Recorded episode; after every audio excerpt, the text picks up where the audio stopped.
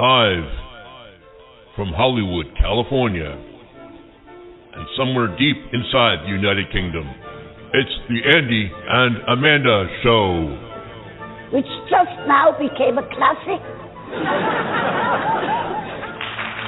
This is a program you do not want to miss, featuring very special guests and all the news that you might not want to hear, and a program that you might not want to hear. That's why you want to hear it. Of course, it's Coast to Coast with Andy, Kimball, and Amanda Love. It's one small step for man, one giant leap for mankind.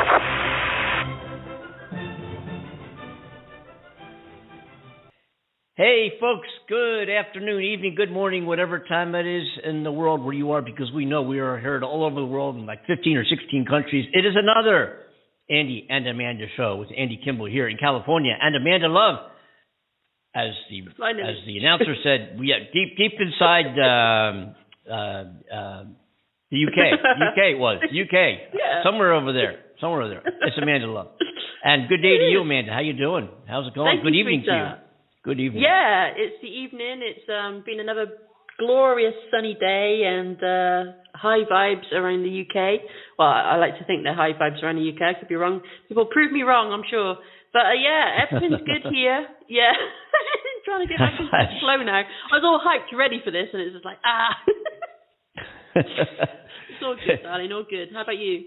Go, hey, no complaints. You know, you know complaints. Things are uh, things are doing pretty good over here. Um, a lot of news going on. A lot, a lot of, lot of things that are happening between the uh, the uh, Derek Chauvin trial and the murder of George Floyd. We're going to talk about that in just a little bit. We're going to talk about Matthew Gaetz, the um, congressperson who is being investigated for potential uh, traffic violations. Not traffic violations. Excuse me. Traffic violations. Sex trafficking. I knew it was traffic something. Who's being investigated? Okay. Yeah, for traffic violations. For uh, where was yeah for for sex trafficking, and we'll talk about that a little bit. What's going on with that, and, and where did that come from, and what where did it originate, and so forth. And we'll talk about uh, and we'll talk about the uh, stepping up, the beefing up, if you will, of the uh, district attorney's office in Fulton County, Georgia, regarding the potential potential indictment of former President Donald Trump.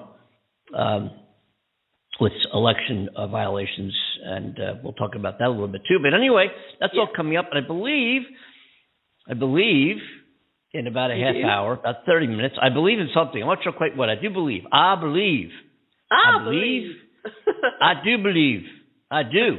Um, we're going to have uh, uh, Bob Kimmel on the show, who's the former director, and I'm going back from I think 68 to 75 in that time period, or, or maybe longer in the 70s. We'll find out. He was the director of of CBS Radio News. Everything you've you heard and everything that was organized and assigned on CBS Radio News went through his desk, and we'll talk to him about the news media of gathering information about reporting, how it's assigned, how it's derived, what they put on the air, what they don't put on the air, some interesting uh, stories that he's covered. And I know that he was very involved also in covering the space program back then, the Gemini, especially the Apollo space, uh, the Apollo program, the venture to the moon. And uh, we'll talk to him all about that, and also his work in a program that he started called Audio TV Features, where he actually produced uh, fully produced radio news features and eventually television features, which were uh, broadcast uh, via the AP and at that time UPI satellites to uh, 2,000 radio stations across the country, and were heard uh, along with the uh, AP and UPI news as features on their same network that were uh, paid for by corporations that subscribed to his company that they would produce. So that's kind of interesting what they did in, regarding public relations and what happened. They were, I think, eventually absorbed by one of the largest public relations firms in the country.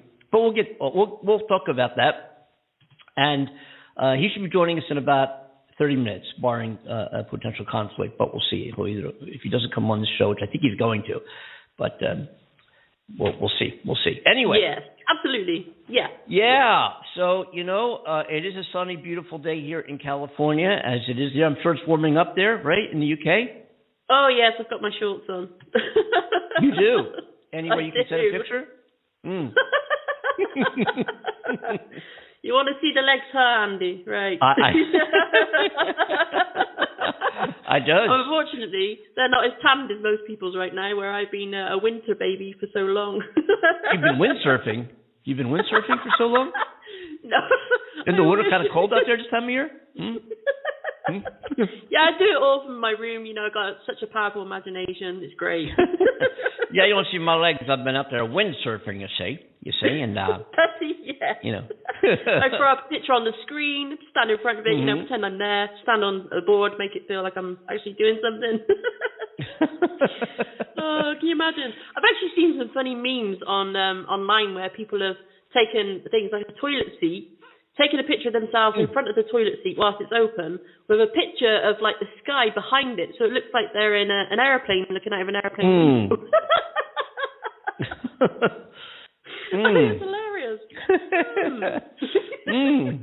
Mhm. Mhm. Just kind of, you know, my got my got my mind wandering here. Well, got my mind set adrift, thinking and imaging. Hey, listen. Um, Yeah. you know, we uh, let's dive into some things we need to talk about. Um, what's going on here? The the uh, Derek Chauvin uh, trial, the murder trial, the police officer who was accused of murdering George Floyd about a year ago, uh, is underway, and we've uh, got some clips and some things and some commentary on what's going on in that trial. I think maybe what I should do is start it off with something uh, that um, directly relates to uh, to that, uh, because there are certain things that uh, that witnesses did not see, even from the, the commentators who've been talking about it. Uh, one, which is Charles Ramsey. Charles Ramsey, by the way, is the former chief of police in Philadelphia, right, right near my hometown. Right, uh, I tell people I'm from Philly because they wouldn't recognize where I was from, Mars. Anyway, no, they uh, wouldn't recognize um, from where I was from Philly, and um, the um, he has been com- you know commenting as a former police chief, not only in Philadelphia but also the former chief of police of Washington D.C. Um, on the training of the police officers and um, in his perspective and, and, and what would normally occur in, in the situations which led up to the George Floyd killing, and then also we have some of the behind the scenes uh, commentary which most people don't have access to um, from Charles Ramsey. And I figured maybe we'll just play that first before we get too serious. You know what I'm saying? Yes. You know what I mean? Let's Yeah, see what happens. yeah, I get you. I get you. Let's do Yeah. it. Let's do it. Yeah. Mhm. Hey, how you like it so far? Good. Silence is golden, as they say, Andy. Here we go. This is something that most of the witnesses, if not all of them, probably didn't see. Yes. Thank you, Charles. Thank you. Thank you, Charles Ramsey. Moving right along. I, for some reason, that just strikes me as I don't, I don't get it. I don't know. That strikes me as being pretty. I don't know. I don't know. I, you know. yeah. Um, oh my gosh. yeah. um, yeah. That just strikes me as being a little funny. I don't know why. Anyway. Yeah, you're not the only one. oh my goodness. Uh, yes. So maybe we'll- maybe you were we'll- saying we'll sweet up. we'll, we'll have to come back to that again. Anyway, tick tock, uh, tick sort of- tock, tick oh, tock, quiet, tick tock, please. tick tock, tick tock, tick tock, tick tock. Come on now. Stop it. Calm yourself. Stop it. Anyway, he likes to um, get in where he can. Yeah, yeah, and we do know this for a fact. As in, as in last show, we uh, we we we we um, we determined this. There is no such thing as a G spot. We know that too. Oh. Just want to get that. Yeah. Want to get that. Want to get that out of the way. Um, Yeah. No, actually, so um, now what was I talking about? Hmm. Oh yeah, oh yeah. We're talking about we're talking about uh, no, actually, we're going to dive into some. You know, we don't report the news. We talk about, as we've said so many times, we you know kind of just provide some oh, sometimes lighthearted commentary on what's going on in the news and different perspectives and different audio clips that we've managed to uh, to capture um, to give our uh, listeners around the world an idea what's going on in different uh, areas of the world and what the headlines are, and kind of we dive into those headlines and discuss them and hash them out and invite your calls as well if you care to share your opinions, thoughts, ideas, concerns. And our number to do that is 515-605-9888. And we welcome you on board our show at any time uh, you care to join us when we're live, of course. Of course, those of you who are listening on this podcast will not be able to do so, but we want to remind you that you are uh, welcome to join the program when we are live, which is Monday mornings. I'll give you the Eastern times, okay, wherever you are in the world. Eastern times, Monday morning, we're on at uh, at noon and at 7 p.m. in the UK, and on Wednesday and Friday we're on at 3. Did I get that right? Noon and Yeah, you got it wrong, sweetheart. It's 5 p.m. in the UK, um, which is 9 a.m. for you, I think, you. in your neck of the woods. Yeah, and then That's on 12 Monday. That's that's on Mondays. Yeah. Right. Yeah. 9, 9 a.m. for me, noon in the Eastern time zone, at 7 p.m. in the UK. 5 Right. p.m. Study it again. All right. Our times are our times are okay. Are we listening? Are we listening? Okay. so we attempt to get it right this time. Go for it, sweetheart. Okay, I'm going to go for it. I'm looking at it. I'm looking. Okay, Monday. No, our show times are again. Let me let me go back. Let me okay. Go take take it back a couple steps. Right. Our call-in number to join our show live for those of you who would like to do it, and we do welcome you on board, is 515-605-9888. On Mondays, we are at 9 a.m. Pacific time, noon on the um, East Coast, and at 5 p.m. in UK. Wednesdays and Fridays, we are noon Pacific time, 3 p.m. Uh, on the East Coast, and now I got it right, 7 p.m. in the UK. 8 p.m. Back to 8 p.m., sweetie. All right, let me do it again. Our number again is 515 605. All right, so when did that happen? Okay, we jumped time zones or, or daylight saving zones or whatever you call it. When, when did that yeah, happen? Yeah, we we've literally just um I think it was uh Sunday we jumped forward to uh, an hour again, like caught up with you guys finally. Mhm. Um so yeah, guys, everyone listening, we we've gone from 7 p.m. back to 8 p.m. in the UK. No respect Yeah. to you know, because for a while I didn't know that you didn't change. Or I, I was saying the times were as though they were before daylight saving times, and you would correct me and say, no, we're we're still an hour. You know, we haven't jumped yet to daylight Yeah. saving times. And, and Amanda Yeah. spent a lot of time and a lot and uh, uh, uh, correcting me on that. And now that I've given what she corrected me on, now it's back to something else. And you know what? Who who is on first? Anyway, what what? yeah, Oh. right. If you will just lean back and relax. I'm trying. All right, let me do that. All right. it's all good. It's all good, Andy. It's all Don't worry good. about it. Don't sweat it. Do you remember what I was going to talk about before I got into this time zone thing? Anyway, um, oh yeah, oh yeah, I was going to invite everybody aboard. I mean that, yeah, and so does Amanda. Amanda and I have talked about it. We want to we want to encourage callers to get on the show. We might even start promoting the show a little little more than we have to encourage more live callers to take part in the show and you know be our you know be our guest to do so. Yeah. So Yeah. yeah, yeah.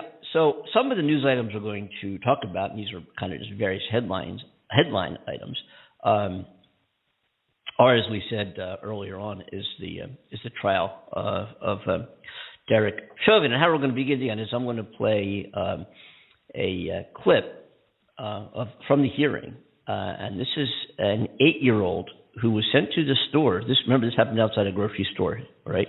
Um, Was sent to the store by her parents to uh, bring back some snacks. And Okay. uh, for you parents out there, can you imagine sending your kid to the store, you know, bring back, you know, around the corner, get some snacks and bring them home. They do it all the time, all the time.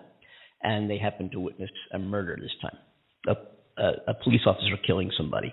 We're going to hear an eight-year-old's testimony and um, uh, by and then her it'd be follow, immediately followed by her teen cousin back to back. Let's take a listen. This is from the Derek Chauvin murder trial.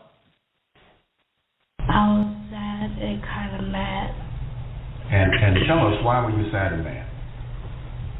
because it felt like he was stopping his breathing and it, it is kind of like hurting him. It's been nights. I stayed up apologizing and and apologizing to George Floyd for not doing more. And, and witnesses um, there, and also there was a a uh, a fire department EMT who went over to one of the cops who was kind of protecting Derek Chauvin and making sure no no citizens got close to the scene, what was going on. And EMT Yeah. said, "I need to step in there and provide uh, uh, medical relief." And the the officer, who's also indicted, by the way, and his trial will be c- forthcoming, um, his um, and he's obviously been fired and was jailed and out on bail, um, and will undoubtedly probably go back to jail for a great portion of his life.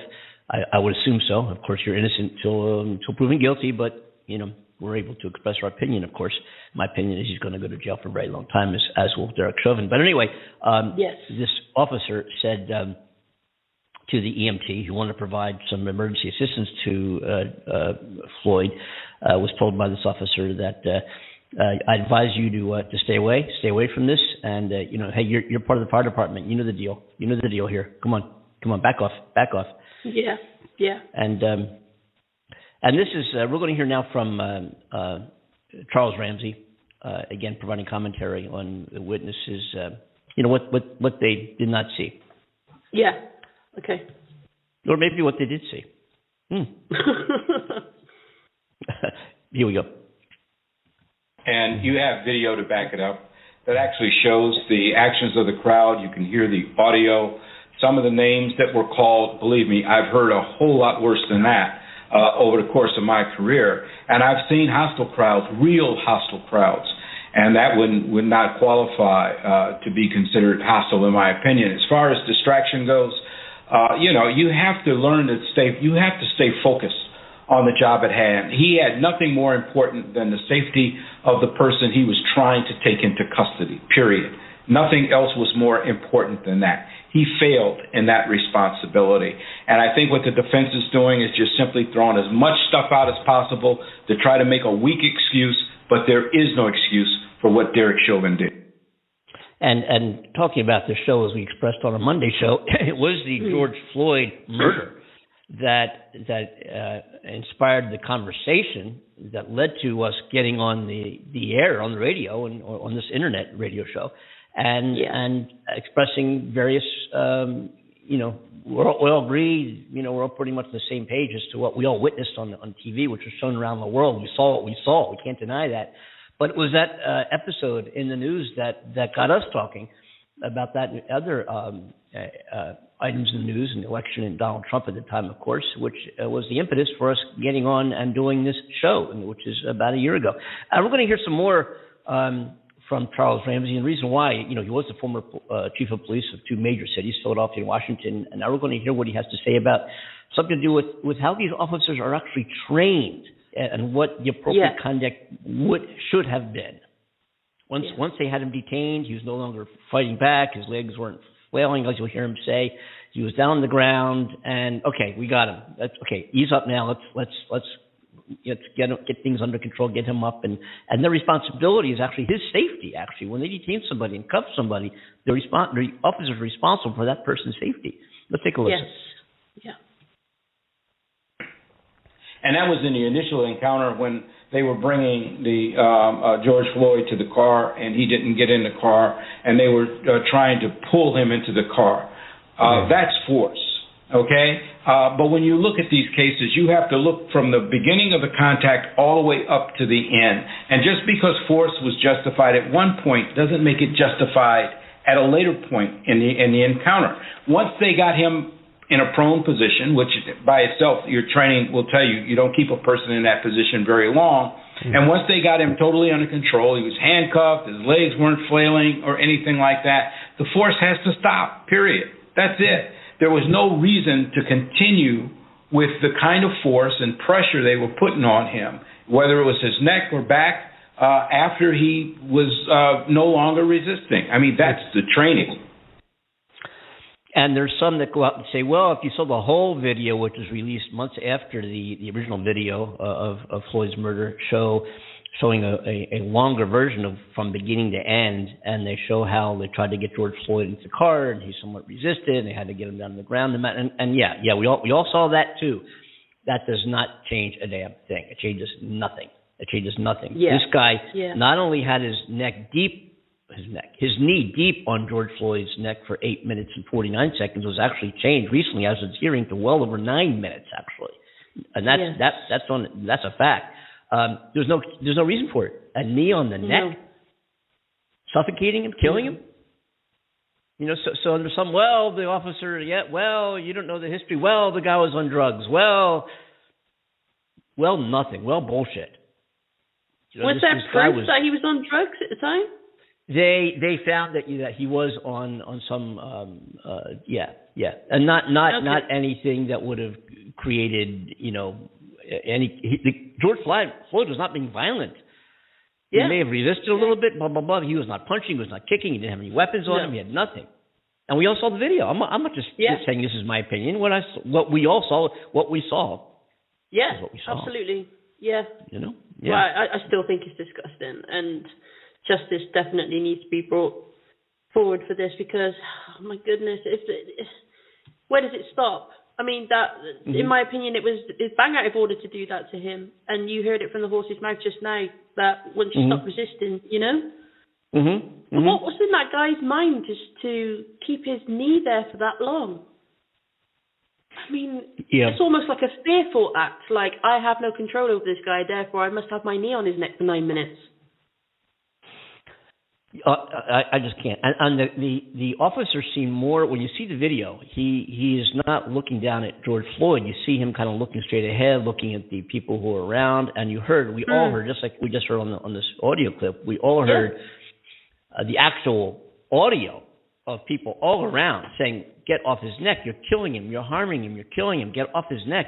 Well, well, you know, again, five one five six zero five nine eight eight. If you care to join the show, what would you have done if you were there? What would you have done? Yeah. You know. Yeah.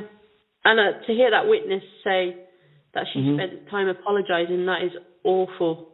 Yeah. What a place to be stuck in, uh, that guilt, uh, the feeling that you could have done more. But could she have done more? You know, if she'd gone over and said, you know, stop this and tried to pull him off him, she would have been arrested herself. You know, even, and- even if she, yeah, exactly, even if she went over there, let's say, I'm just imagining if I were there. I don't know what you know. Who you, you, it's easy, you know, in hindsight to say, well, here's what I would have done, but we none of us know what we would, have done. And there were people around No. there. We saw what they did, right? Yeah. Um, and, and let me just uh, inject one other thing real quick because there was another um, hate crime committed in New York City when a uh, guy uh, beat severely, which is on videotape, an elderly Asian woman with witnesses standing around and nobody did anything about it at all. Nobody. Uh, just, it was a- Right. they, anyway, so that that's that just happened a couple of days ago, and there's video of that Oh, as well. But anyway, I, I just want to. The, the, the point being here is we don't know what we would have done standing there. You know what? Yeah. Those witnesses didn't help that woman at all, who were just who, the Asian woman who was beat because she most likely beat, most likely beat, allegedly beat because Yeah. she was Asian. People anyway, tend to freeze up in, in, in, in all sorts of situations. They do. They do. Yeah. They do. Um, but I, I don't know. I, I mean, let's say let's let's let's play. You know, okay. Here's a scenario. Okay, it's happening. It's happening. You'll go over there and you tell that uh, police officer, and I don't I have his name somewhere, but not right in front of me. So, but they, they one, there's a couple of cops standing around while this thing's happening, uh, protecting uh, Derek Chauvin's actions, and the two cops that were assisting him, making sure nobody got too close to, to provide assistance. Don't do that. Don't help a dying man. Um, Anyway, if you walked up to him and say and said, "Sir, you are killing him. I want you to get off his neck right now, because you're going to be in an orange jumpsuit. You're going to be arrested, put in jail, and probably spend the bulk of your life in jail if you don't get off his neck right now." Yeah. And you attempted to do so. Are they going to arrest you? And if they arrested you, if they handcuffed you, and you said, "You know what? You're going to end up in jail, not me. Go ahead, handcuff me." Yeah, it's a valid point. It's a valid point. That's one way to do it. And I think, you know, in that type of situation where you're so shocked by what you're witnessing, um, sometimes all those things go out of your head, like we just said Mhm. about, you know, freezing up and whatever. You always find that in, in tough situations like that, you think about the things you could have said afterwards or you could have done. And, um, you know, I've seen some things and I, I've, there's been moments where I've just stood there in shock at what I'm seeing. And, um, you know, it's afterwards you come away from the situation like, oh, I could have done this, I should have said that. And, you know, next time something happens like that, I'll be more prepared. And the thing is, because it's so unexpected, you never are prepared because it, Yeah. just, it just happens. Um, but I guess you can be more conscious of it and remember back, okay, so this happened before. How can I approach this differently? And, and go with that, that gut feeling, right?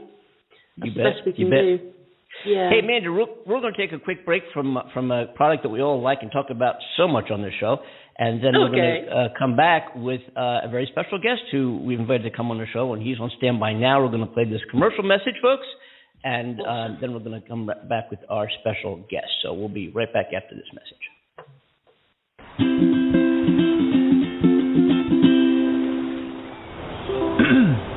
Dear Mainland, aloha.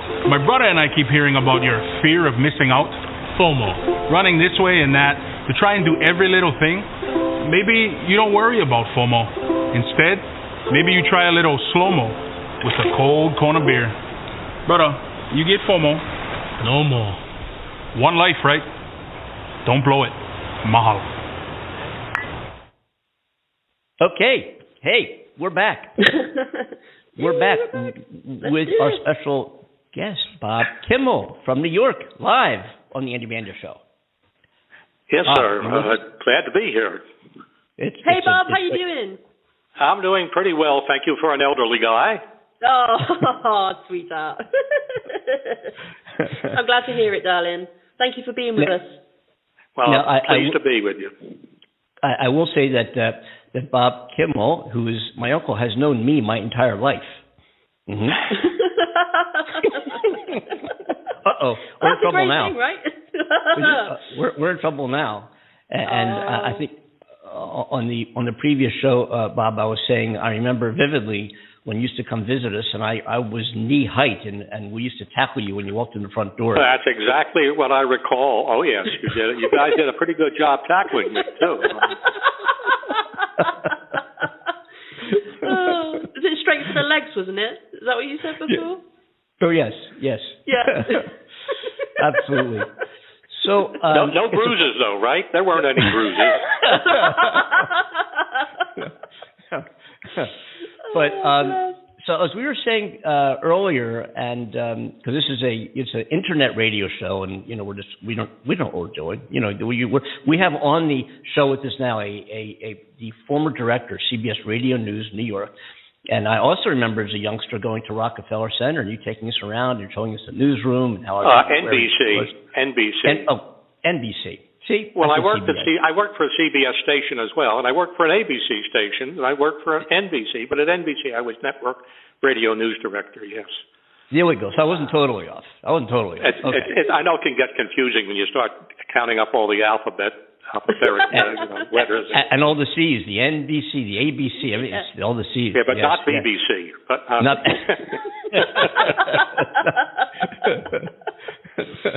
not. BBC.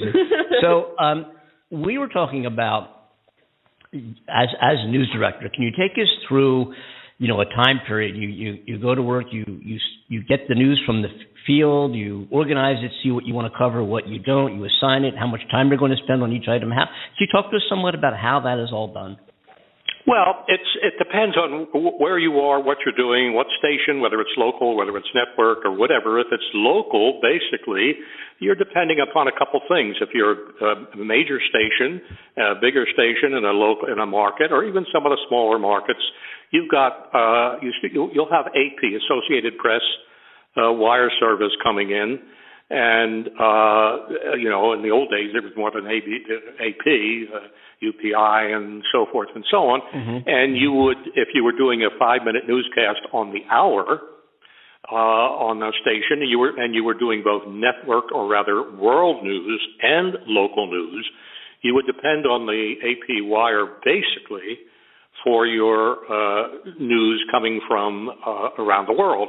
And uh, depending again upon if you were doing a five minute newscast and it was including local news, you would start off with uh, either your local news or the network or, or the uh, world news, national news, I should say. National news would generally, unless it were a major event around the world, I would say national news would get the uh, priority, or local news if there was a big news break and you do the, the whole story. Uh, on the other hand, if you were a network news person in uh, New York uh, with ABC or NBC or whatever, uh, you would be uh, taking your uh, wire service copy from around the world, news from around the world. Uh, When I was there, it was AP and UPI, and uh, you would decide what your lead would be. Uh, maybe that would go 20 seconds or so, depending upon how big, how major the story was. And you'd write about that, and then you'd write about uh, either, to say, world news or national news, depending on what was the big story, would be your lead.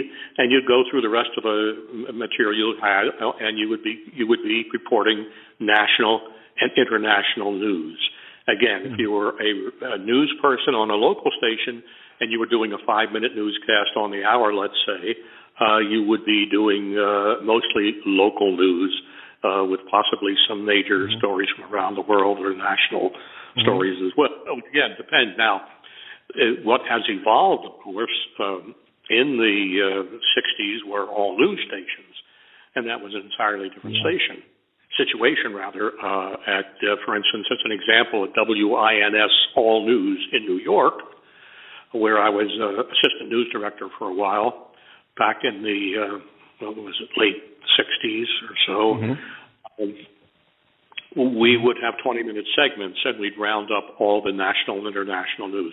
And of course, if something broke, like if you had a, a massive, mass, terrible mass shooting somewhere in the in the state, that would you know could be your lead story.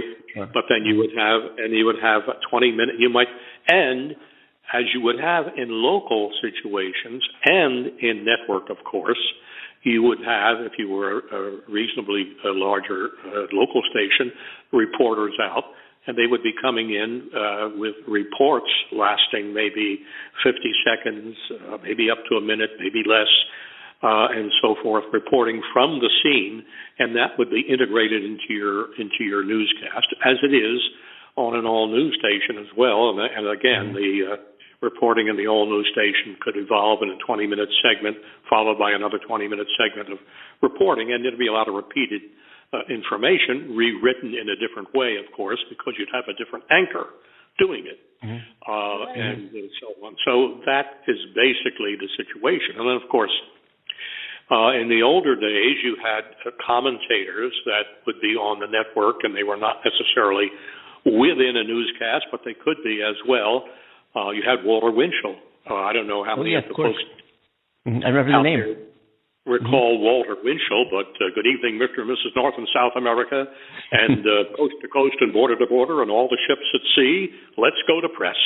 That was Walter mm-hmm. Winchell, and uh, he would, and he would make comments as well. He he he intermixed his news with commentary, uh, and it wasn't a truly a, a newscast per se, and you had other people uh, uh, doing that sort of thing. And of course, that has changed in a, to a. Oh, Walter Winchell probably, if I had to weigh the facts in terms of his orientation politically, he may have been a little bit more on the liberal side than he mm-hmm. was, but he was generally factual. But he commented. He made comments about things uh, and such and uh, you had other uh, people doing that, but you didn't have it to the extent, I believe, that you had it today in, say, Rush Limbaugh, who is no longer with us, but mm-hmm. was, as with Fox Network, uh, pretty far to the right in reporting and so forth the news, which has led to some extent today, and not only because of the sources of news, but the remarks made about news by people such as those who were in the uh, presidential uh, seat uh, uh in regard to quote fake news or or mm-hmm. such mm-hmm. when it when it wasn't fake news at all. Uh, mm-hmm. The news and and you and today you have a situation where you have uh, news networks and they are not on the broadcast on the air, so to speak their cable, but the, and and uh, we can go into the fairness doctrine in, in, in, yeah, I'd like to discuss that. Yeah, yeah. Mm-hmm. That yeah, the, yeah. Uh, the the Fox News we know where it stands politically, off mm-hmm. to the right, coming up with stories that basically attract a certain audience and have actually, I think, influenced the political picture in the country uh, mm-hmm. by their by their news and by their broadcasts and you have MSNBC, which gravitates a little bit toward the left. So, uh, but in the old days, you had ABC, CBS, NBC, and we were pretty much straight down the middle. Uh, they're you know straight reporting, and I would say that even though a lot of people feel it's not the case, I think CNN is relatively mm, in the middle. Mm-hmm. Uh, certainly not extended politically uh, as as uh, Fox News is far right.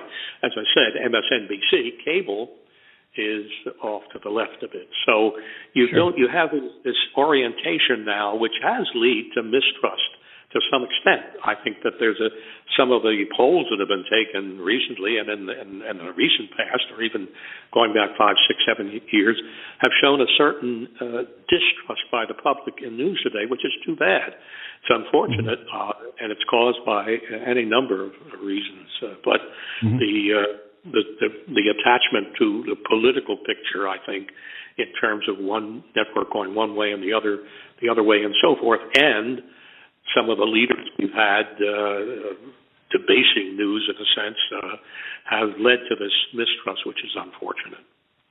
Yeah, the the the uh, what you were saying before regarding the uh, first of all the, the fairness doctrine, and also uh, you know right wing, left wing. You take, for example, we covered a lot on on this show um, during the the presidential campaigns was was mm-hmm. all the the the, the promoting uh, perpetuation of, of a story that you know months prior to the election, months way out, um, where you have the president of the United States when he looked at the numbers and saw he wasn't faring out so well, coming up with a story. Yeah. The only way I'm going to lose this thing is if, if the election is stolen, and, and, and begins to promote this whole without any basis because the election didn't happen yet. This is way this is way in advance. This is you know oh, of course, of course, and, yeah, and, yeah. And, and and then you have the media, the news reporting agencies, like we were saying, Fox and Newsmax and others, picking up on this and further laying it out there as though this is something that's going to happen. Uh, and yeah. and then then we all know the result of that and what had happened subsequently. We we all know how that progressed. Um, but and that's that's news media. And then we heard even way before you know years when Trump just took office and just shortly thereafter, uh, the news is uh, news. The media is the enemy of the people. I remember that the enemy of the people and fake uh-huh. news and all these things. And it just is when you're like what you're saying before uh, just a few minutes ago about the evolution of where we were from the 60s and the 70s and straightforward news reporting, and then we came to the fairness doctrine. Can we talk about that just for a minute and how that? Well, the, the, well, the fairness. It's mm-hmm. interesting to to make this uh, point, though. However, with the fairness doctrine applied to uh, broadcast news, that was news set out over the air, whether it was the network or on a station or uh, whatever. Uh, it did not. It would not have applied to Fox News or MSNBC or any of the uh, cable networks. Uh, the fairness doctrine came into play uh, in the late 40s, early 50s. And the whole idea then was to maintain a certain balance coming out of broadcasting. Uh, basically, you took a, a major. You, the idea was to get broadcast stations, uh, networks, whatever, to get into the more you know controversial situations and and so on. But uh, if you had uh, a major point regarding some subject and that you gave one side of the picture, you were obligated under the fairness doctrine to provide the other side as well by a spokesman who was who represented that position. So mm-hmm. that was the fairness doctrine. And as. I said, it didn't it did not apply to uh, cable and so Fox wouldn't have been involved. Now you do have another situation which still exists, and it's called equal time, and it applies mm-hmm. to candidates running for office, federal office, and such, uh, mm-hmm. uh, including the president and so forth. If you give one side of the picture. Uh, of, of a, a political candidate speaking and so forth, you presumably are supposed to provide time to the candidate running against that person as well. So that exists yet today. Fairness doctrine disappeared during the uh, Reagan administration. Right. Uh, okay. They they knocked it off. Uh, the Republican position basically was, and and and and also the radio networks and the news operations were opposed to it as well. I mm-hmm. frankly favored it. I felt it mm-hmm. was a, a, a really a fair way of presenting the news. Uh, in other words, giving both sides of the story. However, uh, during the Reagan administration, it was uh, eliminated, and, and actually it existed on the books to some extent till about 2011 when it was officially written off the rule books, but it was ignored from uh, the Reagan period on, and uh, so you you didn't have an obligation to, to the fairness doctrine, but it would not have applied to the non on air operations, such as the cable networks. Mm. Okay. My goodness, it, the uh, it's very it's. Uh, let me ask you a question. When you when you were gathering the news uh, as a director of, of a radio news network, were you uh, were you conscious? Is this something you had to uh, orchestrate into your own presentation of what you were saying? Um, well, what our newscasters news? were saying, yeah. yes, we mm-hmm. had to abide mm-hmm. by the fairness doctrine, and if we had mm-hmm. a special program on of any kind, talk program of some kind with guests and so forth, that was always uh, part of the consideration, part of the picture, and such. Abso- absolutely, yeah, yeah.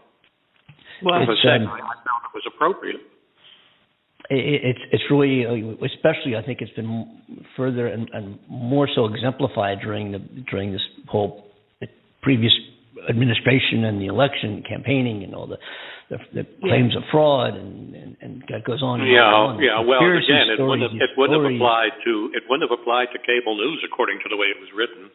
It No. may they may have, of course, if there had been a, a major effort on the part of uh, some political group or party or whatever to have it reinstated and and apply to cable, then it might have made a likely would have made a difference, but it Yeah. hasn't. And I see this whole business of uh, news sources uh, being um, uh, considered one side or the other unfortunate, uh, and that it uh, the people who want to believe in one way or another will listen to one network so they can reinforce their feelings and attitudes and views, and the people who are uh, likely not to feel, uh, you know.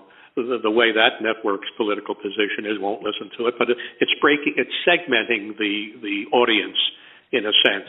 And uh, again, I don't. I just wish that that wouldn't have happened. You always have some segmentation, but uh, you know, l- l- at one time Walter Cronkite was considered one of the most trusted men in Yes. America. Yeah, CBS, Yes. and uh, and and he was you know delivering news straightforward, uh, no question, and he and he was and he was trusted. Yes. Yeah. And uh, who who can forget? And that's the way it is on whatever date and how he So, closes. yeah, yeah, exactly. Yeah. Yeah. I, I Precisely. remember it. You got a very good memory. I remember it vividly for whatever. Yeah. The um, You've got a better memory than I have, you see, when you get older. I, I was saying we, we were talking, um, you know, previously on the phone, and I remember uh, also vividly when you were you covered the Apollo uh, space program. Space at shots. the- Yeah. Yes, at at and you were at the uh, Kennedy or Cape Canaveral, or Kennedy, what was called then, um, and and you were you were there during the launch. Yeah, I wasn't right? actually. I wasn't actually covering. Uh, the, I was managing the radio network news coverage. Uh, Okay. I hadn't actually been a reporter. Oh gosh, since the uh, what will I say? Early, earlier, Okay. six, earlier sixties. Right. Uh, not not since the earlier sixties.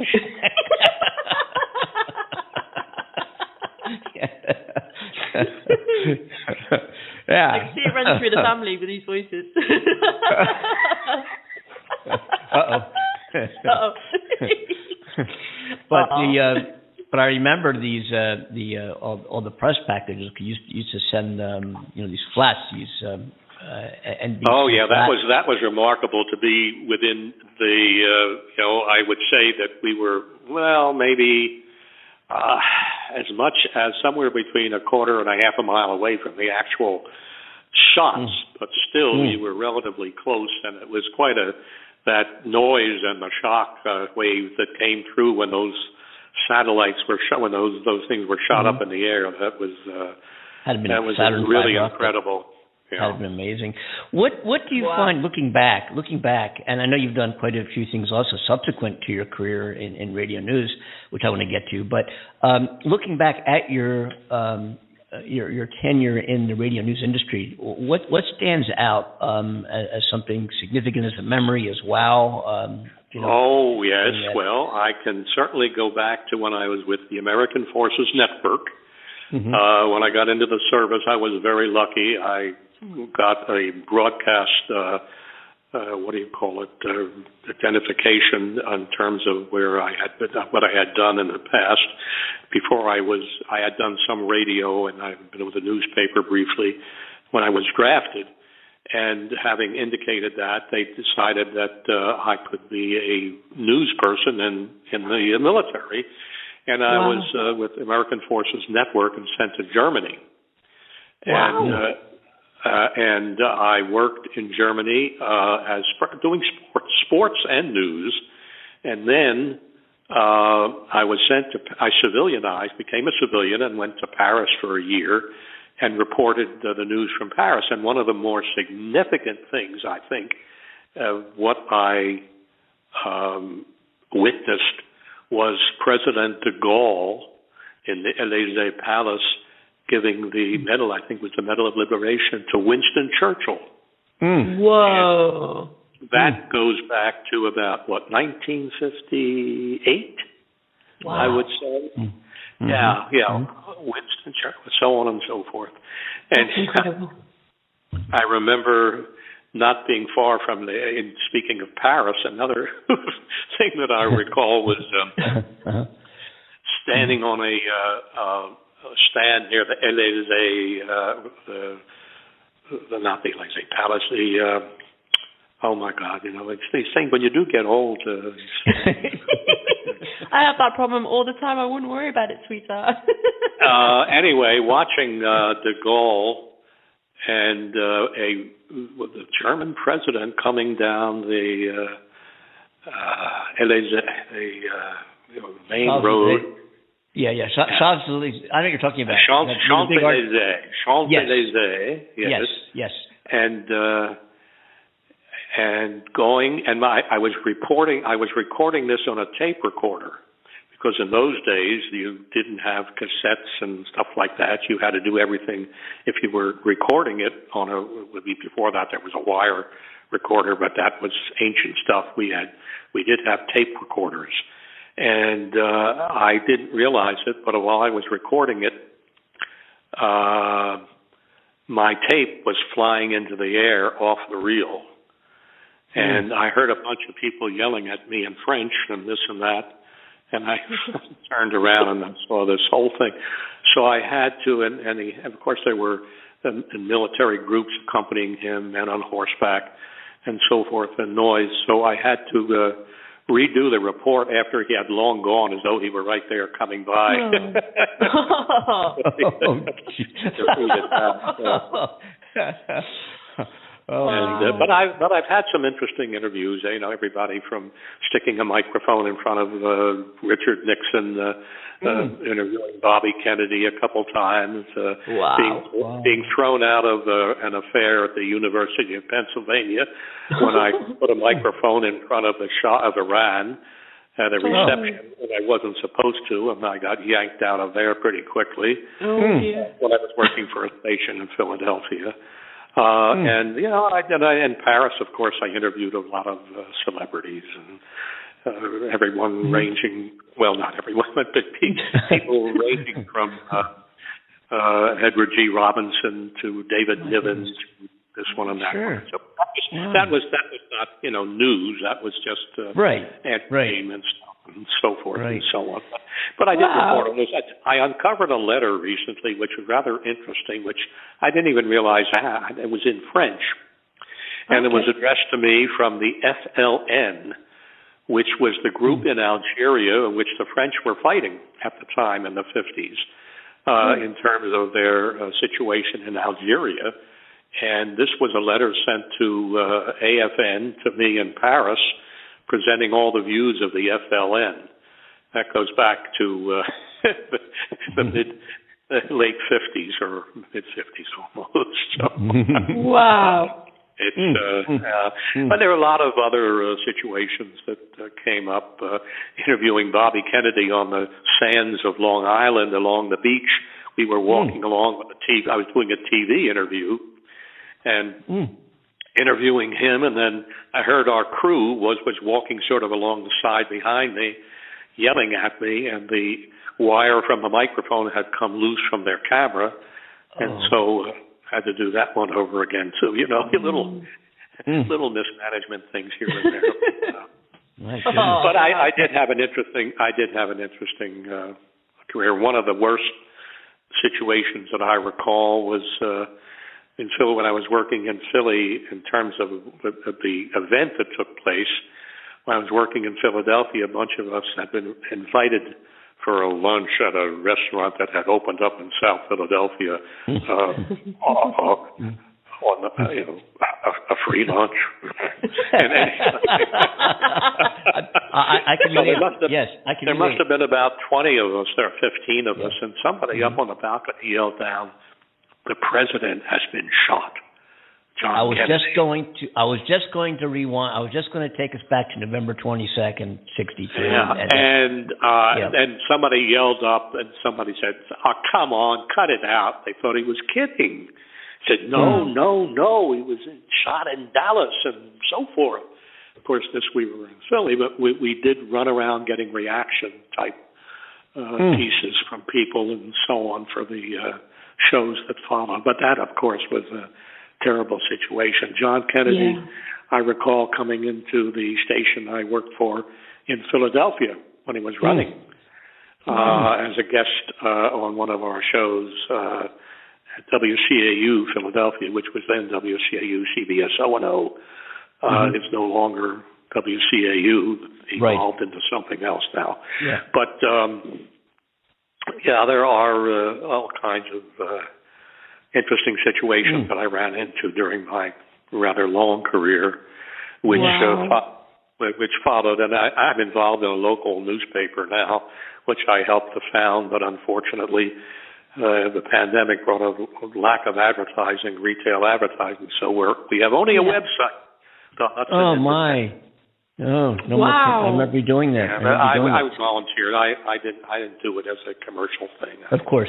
did it course. as a community thing. Uh-huh, Anyway, uh-huh. so uh, but but it but an interesting situation, and certainly, um, you know, radio news uh, gathered its first impetus on the air back during the First World War, and radio had not been around very long then Mm. and uh, it didn't have the uh, news significance, of course, but, but, but people were beginning to listen to it for news during that First World War back in Yeah. what 1918, and so on and so Mhm. forth.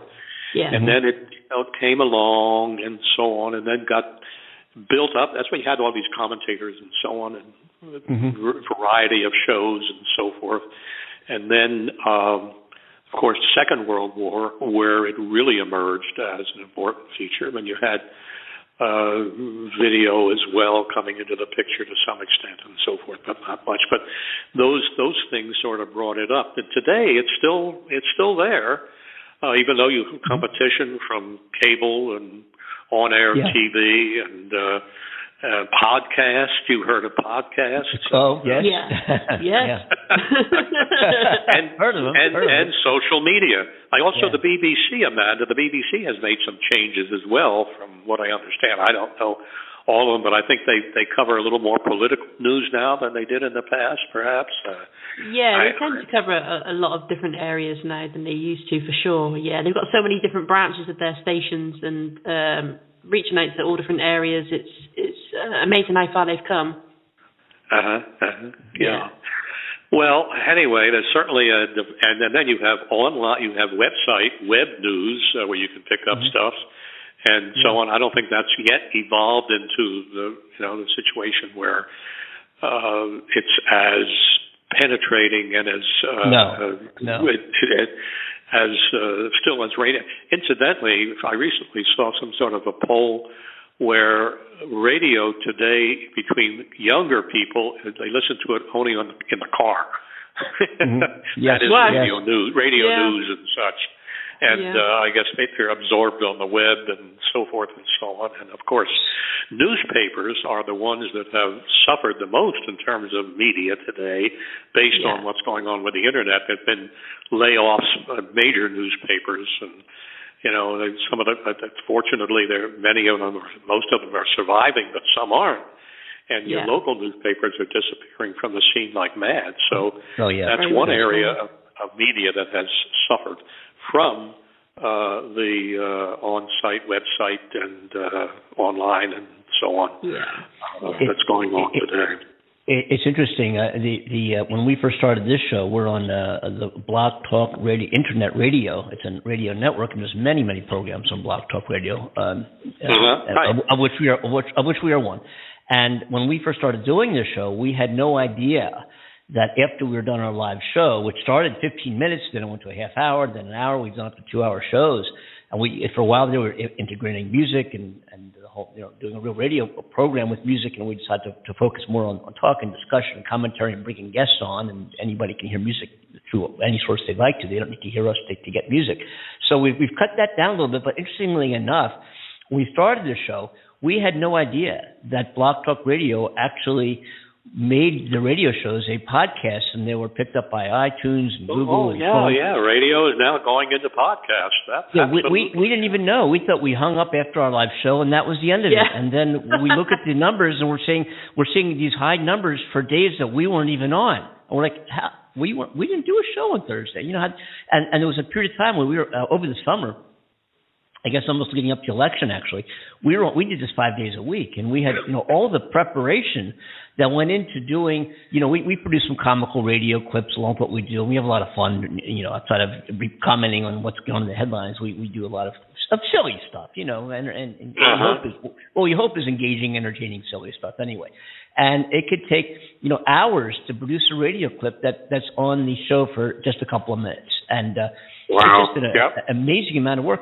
But but um, so i i here's the interesting. We were talking about radio and the evolution and what's going on with it now, uh, and I, this which creates a great segue into where you went and, and how your career evolved after after radio. How you kind of stayed in radio but kind of took a different spin on it. Oh Um, well, I got involved in a little bit of public relations work, uh, which Yeah. dealt with broadcast directly uh, Uh-huh. in New York uh, with a large uh, firm, an international firm. Mm-hmm. And uh, what we did was media training, among other things, uh, which taught uh, executives, major executives, uh, and I I spoke to groups ranging from well later on when when we had our own operation going, but I was with a large uh, PR firm called Hill and Knowlton, and uh, we did media training. We taught people how everybody from executives to uh, uh, personalities and so forth how to respond to the press when interviewed, how to respond to questions and so forth. And uh, also, we did what we called uh, we uh, satellite. We we fed out video news reports and audio news reports, which were really disguised public relations pieces that uh, were done for corporations and so on, and, and uh, or organizations, and they would in, involve uh, even, for instance. Uh, uh, later on, when I was involved in one of our own my own businesses uh, for the uh, postal service, when we did a uh, piece on uh, Raoul Wallenberg going out as a news piece around about a minute and a half, and uh, that was much later in, in my career. But I got so involved with Raoul Wallenberg, I decided to do an hour-long TV documentary about him independently, which I did, and uh, and so forth. But uh, we did uh, in- intermittently between that period and uh, uh, the time that I officially retired and did the documentary. Uh, we did a lot of this, uh, what we called uh, satellite. We also did satellite media tours, and of course, the satellite business changed the news business considerably as well. Uh, in that you could feed material going up from out of a, let's say, in the field, a satellite truck, to a satellite and beam it down to a station, and it would be broadcast live or recorded and whatever. So, you know, some of these the, the technical changes influenced what people saw and heard Mhm. on the air as well. Um, I remember Mhm. doing a piece with the president of what was it, one eight hundred flowers or some such thing. Oh, uh. I on a given Yeah. holiday, went out up and that we and we what we would do would be to uh, contact individual stations, and each station would say have ten minutes of interviews, and the interview questions would come in on the phone, and the satellite television, the video image, would go out on the satellite and be broadcast or recorded at the station level for their use. So Okay. Mhm. you had you had a lot of interesting uh, things come about because of the technical changes uh, that affected uh, not only broadcasting but in this case PR and many other things as well. Yeah. Sure. Interesting. Wow, Very interesting. okay. And Okay. yeah, the um, um, yeah, you started actually uh, in that field of producing these independent, if you will, uh, radio pieces uh, uh, through a separate your own company, right? And then that Yeah, audio absorbed. TV, Yeah. audio TV features. Yeah. Uh, yeah. we, we I joined with another fellow that started the audio side and brought in the TV Uh-huh. side, and uh, Mhm. we were Mhm. doing that. We we fed. Uh, we've been and we began to feed our satellite television stuff from the uh, 82nd floor of the Empire State Building, where they had a satellite uh, feed Mm. So it would feed out across the country to the station that would pick it up, or and many st- no, the the, uh, the the individual pieces, the short news type pieces, Yeah. were sent out across the country and picked up by many stations. Uh, the Yeah. satellite media tour was an individual thing with a station at a given time. Mhm. So uh, yeah, there was an awful lot of interesting Yeah, aspects to I, I, what I changed. seem to remember. Yeah. I seem to remember. I think you you had about two thousand stations that you broadcast to at the time. If, uh, from uh, we if I we would we would alert like that. as that Yeah. as, as many as that st- those stations. Not every Yeah, station wow. obviously took everything down that we Of fed course. out. yeah, that was yeah. the uh, uh, audio news release and Yeah. the uh, tele- uh, video news release. That's what they were VNRs and radio news video news releases. And again, as I said, they were uh, and stations used them. Uh, they were Mm-hmm. uh, sh- short, brief news pieces, which actually were disguised Mhm. as these right. news and and, Yeah, we- and so on, but they had a little bit of Yeah. PR in them for the corporation or whatever. Sure, sure. Yeah. The interesting thing is, you know, uh, at the time, and even now, I think, um, you know, for the longest time, uh, prior to the internet um, just overwhelming our, our, our modern technology, um, radio was uh, offered more ubiquity than than any other media available, with uh, a percentage of, of about 99% of the population listening to radio at some day part, some part during the day, whether there's an alarm clock in the morning, in the car, as you said. And here's the interesting thing. Today, numbers indicate that radio is still not, 94% of the population either streams radio or they listen to it in the car or is, is they're, they're on the treadmill at the gym, whatever it might be, or, or they're streaming a radio station via via another a podcast or you know some Yeah, actually, the percentage of radio uh, listeners has not decreased as significantly as some of the other uh, aspects of No. news media Yeah. have.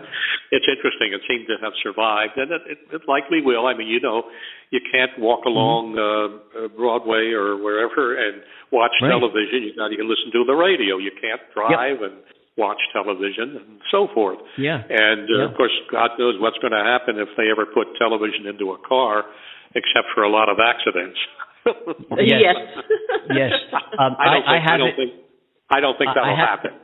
I have Except I have it in my I have it in my car, except it only works in park. I've got a Tesla, and when you're in park, you can watch Netflix and Hulu and all these different channels on your screen there, but not when you're driving. Yeah. But- well, maybe the back seats can watch it. The back to Yeah. but, but yeah, the, the interesting thing that that you know people say, oh, you know, you have this business and you have this product or service, you want to disseminate information and get the word out, and you have to have a website, and website, and website. Um, radio, especially talk radio, not just to promote what we're doing here, but but but I want to mention that just for a minute that that talk radio offers more engagement than any other kind of radio there is because they people are engaged, they tune in, uh, and a, a talk radio host will say, coming up, you don't want to miss this because we're going to have, for example, we're going to have Bob Kimmel on, the former director of NBC, you know, whatever it might be, or they're having a conversation and we have to go for a commercial break, but we're going to resume the con- uh, conversation when we come back with your calls.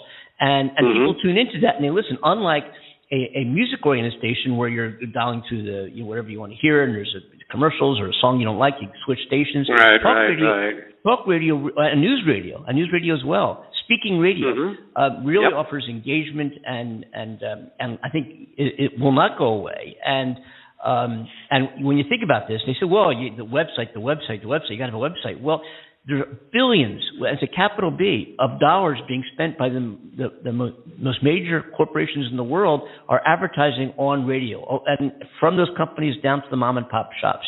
If it didn't work, it would it, it wouldn't be happening. Like the newspapers are getting so thin, like you you mentioned earlier. Mhm. And Mhm. um, Yeah. so radio continues to this day to be very, very strong. Um, it doesn't compete with the internet, but it, it, it, it certainly is, is supportive in, in a in a means to get the word out about information, news, commentary, whatever it might be. It's very, very strong Yeah. to this day. Yeah. Yep. I think it holds Yeah. a lot of comfort for people, for sure, Yeah. to hear someone's live voice, you know, talking about various things, and especially people that are on their own. They enjoy hearing other people uh, talk about the important things in the world or whatever, and enjoy listening to people having a laugh or whatever it may be. I think people feel a little less lonely in that aspect, and I think that's something that will always be present. Um, so I think radio will still do well, like like you guys have just said, um, Mhm. for that small reason alone, if if not for a million other reasons, you know. Right, right, Yeah. right. Well, I I think that you know, given all the changes that have taken place in the last century, that radio is still the uh, odds favorite to keep going for a good while. Yeah. Yeah. So forth, and, and the other media will be around too, but uh, Yeah. of course. But And I think course- radio's got a good chance of continuing for a good long time. And of course, Yeah. the Andy and Amanda show, needless to say, is you know amongst the top of the. You know. Yeah, and then, and then and then one day they'll be able to transplant a little radio receiver in your brain, and uh, Oh, you can- and you can turn it on and off anytime you want. you know. oh, yeah, I wouldn't, I wouldn't put it on me. But anyway, uh, There today that have those things transmitted into their brains, but don't don't get to work. yeah, yeah, They yeah. listen, and they're listening to the wrong stations. But get, oh, what did I say? I didn't mean to say that. So uh, I want to ask you a quick question before we before we before we let you go here, and I want to thank you again for joining us and spending the, the, the time with us. My here on the pleasure. Thank you, Andy. Um, Absolutely. I, I, I want to get it uh, Amanda. from your No, thank you. from where you, oh yeah real quick you know any uh, Amanda and I have uh, never met. We I'm sorry, Amanda? Am- Amanda and I we have never met. We've never before getting on this show and doing it. We've never spoken to each other. We don't know each other. We and Mm-hmm. Ah, right. Uh-huh. Yeah, so it's kind of interesting how this whole thing uh, has has come together. Yes, But it, anyway, it, it is. That's it's incredible, uh, really. And you're uh, you're call Amanda. You're calling. Is it from London or or where yeah, are I'm just outside London, a couple of, couple of hours away from London in the UK. Yeah, it's. Uh, Yeah, I'm about it's 20 miles away from New York City. Oh wow, awesome. Make maybe 25, maybe 25. okay, and okay. I'm sitting just outside of Los Angeles, California, and the person who put there us you together. go. How about who- that? Yeah, and, and the person who put us together, who we also have never met, uh, his name is Cornell Butler, and he's in Delaware, who sometimes joins us on the show, and he introduced Amanda and Uh-huh. put this whole thing together. So it's kind of, you know, it's, the world has become so small. But um, what- yeah, what- next time it'll be somebody from Mars. You know, it, it just, you're- so it just look hey it, yeah ask Elon Musk it just might be. Um, so from where you are now and as a former radio news director coordinator and radio news man what do you see now? I mean looking at what's going on in the world as one of the most significant um, uh, things or, or crises or, or topics um, that that is happening right now if you're following you know much of it these days You, are you talking? You're talking about in the news what's going on In- around yeah. the world? yeah in the news hmm Well,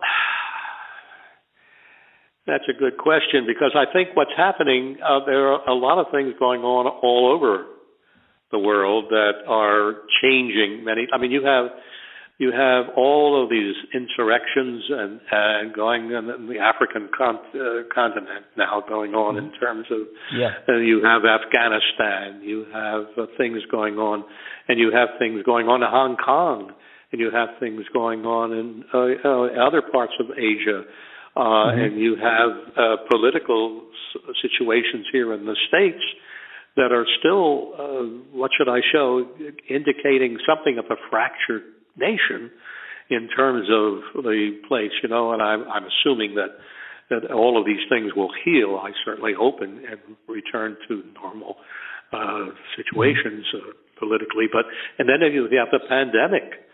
So uh, you know it's uh, in the states uh, alone, you have uh, Biden trying to pursue a number of uh, paths, economic paths, assistance to various segments of the public, and so on. And uh, you know, all of these things have been, to some extent, going on, have taken place in the past, and are ongoing, but they're all mm-hmm. significant. And uh, I would say that at the moment, perhaps the pandemic is playing out as one of the major uh, factors in situations that are, that are taking place in terms of getting uh, news coverage and such. Mm-hmm. Uh, and then uh, political situation still in the states uh, taking place. Uh, two different parties that are going in two, mm-hmm. diametrically different directions.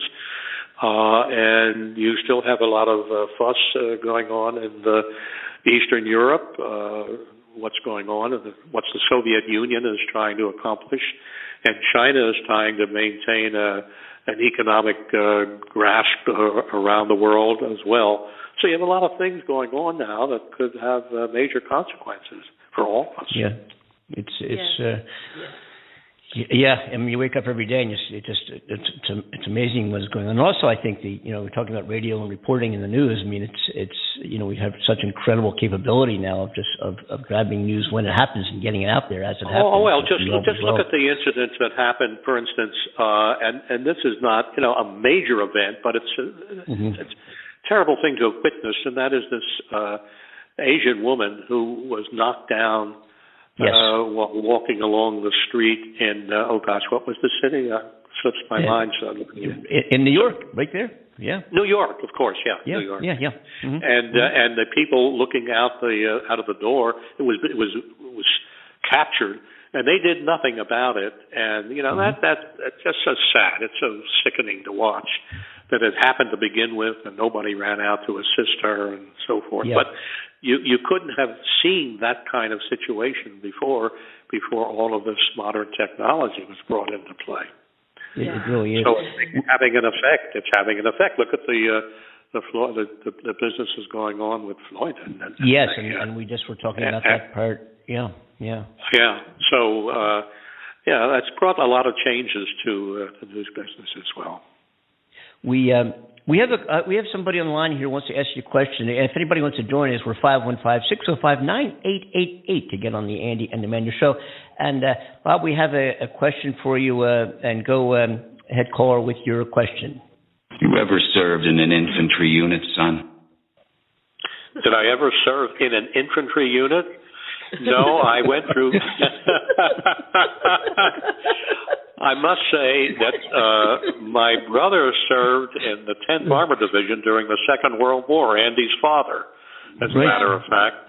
Yes. And uh, mm. but I did not serve in. Uh, he was in. Your dad was in the Battle of the yes. Bulge, as a matter yes. of fact, uh, Andy. Yes, he was. Uh, and uh, 10th Armor Division. I was very fortunate. I was very lucky. Uh, I was sent to Europe, and I was after basic training, I did some uh, broadcasting at the local Fort Jackson, South Carolina, and then I went on the air in Germany. So I must say, I I was very lucky. Oh, yeah. Wow. Yeah. Well, our guest, uh, all these things.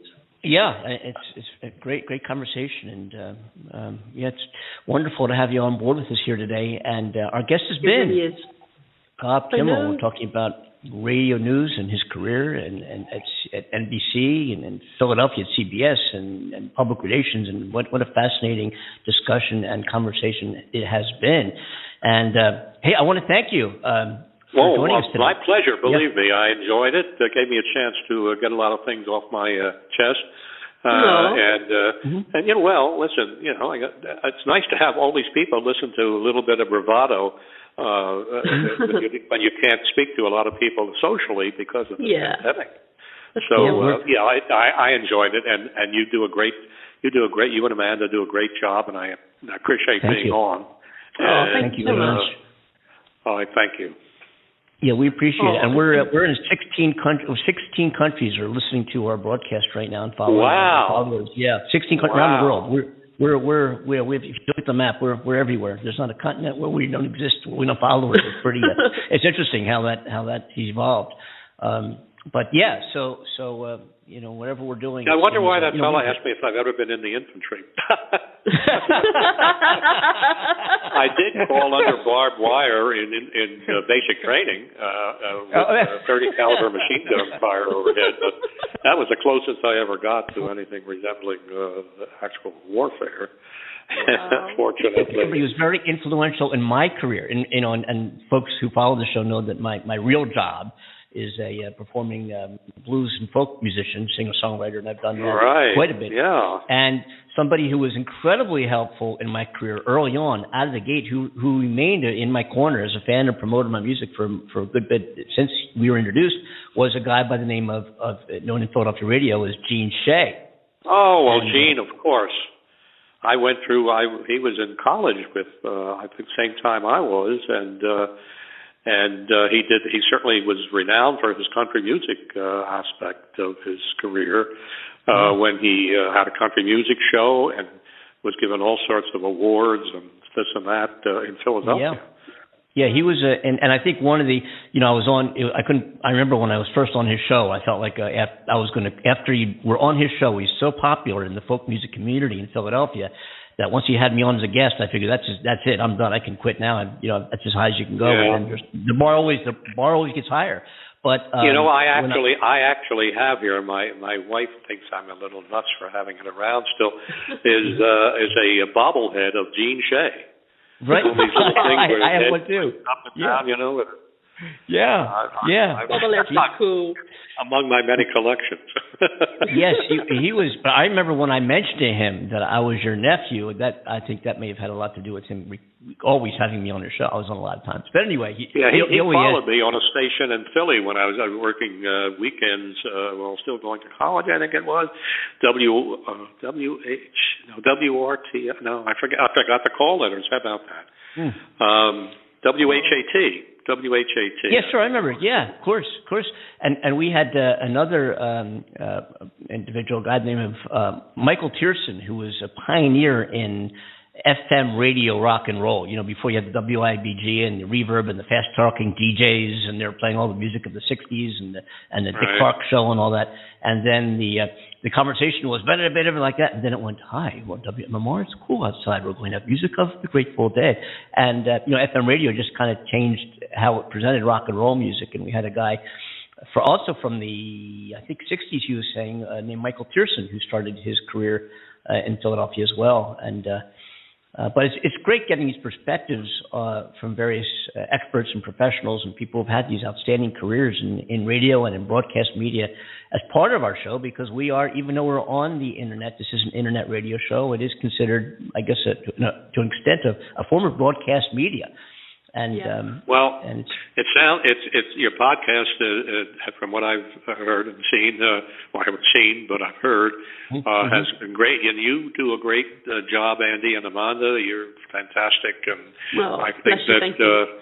uh, uh, you guys have got a career in podcasting. Thank you so much. Like Aw, like like uncle like Thank you. uncle like nephew like yeah, well, however it goes you know. and, and I will I will leave you alone now because I think you've had enough of me for the day. You- yeah, I want to. Yeah, again, yes, we've been. Uh, but thank you again for joining us. We'll be in touch for sure. Look forward to, to doing it again down the road, and uh, and all the very best. And thanks again for joining. Well, joining. thank you so much. today. Take care now. Take Thank care. you, darling. Bye-bye. Take care. Bye. Bye bye. That was Bob Kimmel, and uh, what a wonderful conversation. Aw, that was amazing. I loved hearing everything you had to say. Oh, Yeah, wouldn't? Yes, yes. a lovely family, Andy. Oh, thank you so much. Wait till my mother gets on. Anyway, I want to get Yeah, your mother on I'm this show. By the way, I mean, I, I want to get. Uh, you know, we're we're moving along. You know, we are moving. We along. are executing uh, on our plan. Yes, we are. Yes, we are. um, we we're getting there. You know, um, yeah. yeah, that was a great conversation, and um, and what a what a what a, a trip down um, the yellow brick road of of, of history and, and, and radio news, and um, and getting the word out and disseminating information both from the uh, from the corporate sector and public relations and from um, from news. It's um, Oh, it's Pretty- incredible to hear everything you had to say. It really was. I, Yep, I get yeah. so caught up in these conversations. I like, you know, I, I've always loved people telling stories, and So whenever we get a guest on and I'm hearing people talk, it's like I'm sat there in front of them like a little child, you know, legs crossed, sat there in amazement, just listening to everything they have to say, like, oh wow, yeah, yeah. And I often have to stop myself and think, okay, no, take yourself away from that child's state. Start talking. and um, just take it in. Yeah, you do, you do, and Yeah. you know, and we have some great. I know I, I saw the guest list. Some some people who I won't go into right now, uh, but we have some folks coming on the show the next couple of weeks. Um, folks, you don't want to miss an episode of the Andy and Amanda show. Seriously, we have some just phenomenal guests with who who work with some names that you know, you know, um, just I'm not going to mention it now, but some major, major, major pop music stars.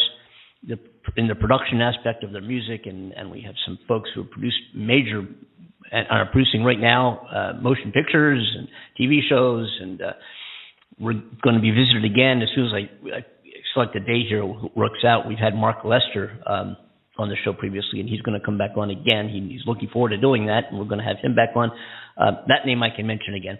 Um, but it's been what a ride this has been, and, and our lineup as we as we look ahead. Um, Yeah.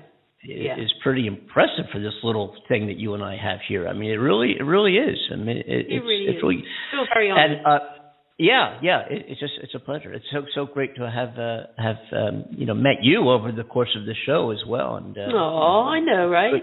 Same here, one, one couldn't, one could not have a, a, a better uh, partner. Such a, you know, and a great, such a terrific human being as a partner. It's just, just really. I agree. really I agree with you. It's, I, I Uh, love working with you, Andy. It's great. It really is. Likewise. Uh, I want to get into a couple of things before we go, and I know we're, we're starting to run down on time. and We'll pick the conversation up um, Yes. on Friday, maybe maybe even tomorrow. but We'll see. But uh, no, it's, oh, matter of fact, tomorrow. Uh, real quick, I think I told you earlier, either on the phone or on the show, that um, I'm going to be doing American Idol uh, tomorrow, uh, and and, and Yes. uh, not on not on the show. I'm not. I'm not. You know, hey, you never know. But uh, I did uh, had to go down to CBS television yesterday, Television City in Hollywood, and uh, and, get, and I got paid uh, to do a COVID test, and I'm getting paid a very good sum. Um, also to take part in the production aspects of the American Idol show, and that'll that's what I'm doing tomorrow. So that's going to occupy my uh, I think 3:30 uh, Pacific time to to 7:30 or something like that. I'll be tied up with that show, which is kind of cool. And and I was down at CBS yesterday, and they're already talking about using uh, using me further down the road in a, in a production capacity, not not as Yeah. in, in talent. But that's pretty cool. Wow, you know, look forward That's to amazing. That is so cool. Yeah, so and what got me into that was I was thinking maybe we should pick it up and do a show tomorrow, but I won't be able to. But we'll pick this conversation up on Friday because I know we're running out of time. Uh, can, you have any news for us there regarding uh, COVID specifically uh, in Europe or the UK? Do you have anything you can dive into real quick? Um, only the the fact that you know we're trying to be very careful because of uh, these lifting of social restrictions and people meeting up outdoors has gone crazy. I was out yesterday and the amount of people I saw gathering in groups so close to each other was ridiculous. And they had no masks on, and I just I was astounded, Andy. And I was going to walk through the the area where all these people were, and I thought, you know what, I'm not going to risk it. It's it's just a, a silly thing to do. And people have been leaving litter everywhere because of these restrictions being lifted. And you know the cleanup has been ridiculous too. It's disgraceful. Um, the in terms of uh, COVID in other countries, sure, there's a lot going on that I could cover, but I think it's going to take a, a little while to cover that, sweetheart. Um, so Yeah. I'll, I'll dive into that more in the next show. But I, I hear China's had another outbreak um, Yep. in the southwest um, with nine people testing positive. So they've they've literally uh, got 317 close contacts that have been placed in quarantine, and people being told Mm. to stay at home. Businesses closing. Even a bridge from China to My- Myanmar has been closed. Um, and so they're Mm. they're pretty much all over it like a rash, which is impressive. Um, Mm. And Yemen, they got their their first lot of vaccines. Um, Oh, which Mhm. and they're they're experiencing a second wave, and they're only just getting their first lot of vaccines. So bless them. Um, it's great for them to be vaccinated, and uh, yeah, I mean, there's not much else for the UK other than um, Wales. Um, their pubs and restaurants should be opening up on the 26th of April, if that goes well with the statistics, and uh, Mm, so mhm. there'll be a bit more socialising for them. Um, and I believe they're. I heard that the US are trying to test more on children. Um, Yeah, to Yes. give them vaccines at an early age. Is that right? From I think I think they're hoping That- that open like correct. six months onwards eventually. Yeah. Here in California, as of April 16th, everybody, every citizen, uh, 16 years and older, will be eligible to get a, uh, a vaccine. The entire population of the state of California. And uh, Joe Biden, who originally said uh, 100 million within his first uh, 100 days of office, has now upped it to 200 million vaccines in his first 100 days of office. He's he's going to he's going to hit that. This guy, you know, you look at some of the face posts, and there are people who Trump fans to this day think that Sleepy Joe and he's no good, and the fuel prices are going up, and all these things that we've talked about, and then some. It's so horrible, and everything he's done for this country is so horrible. Look at what this guy's accomplished in in in, in, in Jesus in, in just a couple of months, a little over a couple of months in office. I mean, it's just been amazing. We're going to talk more about that, folks. I also want to dive into, which we can't do now. Um, I want to dive into um, the Georgia prosecutors leading uh, a, prim- a criminal probe into the former president's uh, uh, speaking regarding uh, wanting to get 11,780 more votes. And uh, we're going to dive into that. I've got a whole presentation I'd like to, to go into regarding that, uh, which obviously we don't have time to, to start and stop now. So, um, that being said, this has been a pleasure. What a great, great uh, afternoon or evening or morning it's been, depending where you are. Absolutely. Having, uh, having Bob Kimmel on our show, which I did disclose is a relative of mine, but nonetheless, what a, what a fascinating, um, fascinating career and uh, what fascinating stories he's shared with us on the show. And uh, and we look forward to uh, catching everybody on our free-flowing Freaky Friday show uh, broadcast the same time. This one is on Friday. That being said, Ama- we'll say goodbye to everybody. Amanda, take us home. You do it so well. Oh, thank you, darling. So, on behalf of Andy Kimmel in California, Hollywood, and on behalf of myself in the UK, thank you so much for joining us. Thank you, Bob, for joining us again. It was a pleasure, and we hope you join us on Friday for some wonderful guests, and uh, it's going to be fun times. So, tune in. Sure will. It's going to be great. You, You take bet. care, All right. Amanda. Have a great afternoon, Amanda. We'll be talking to you. Take care, folks. Thank you, Bye-bye now. Bye.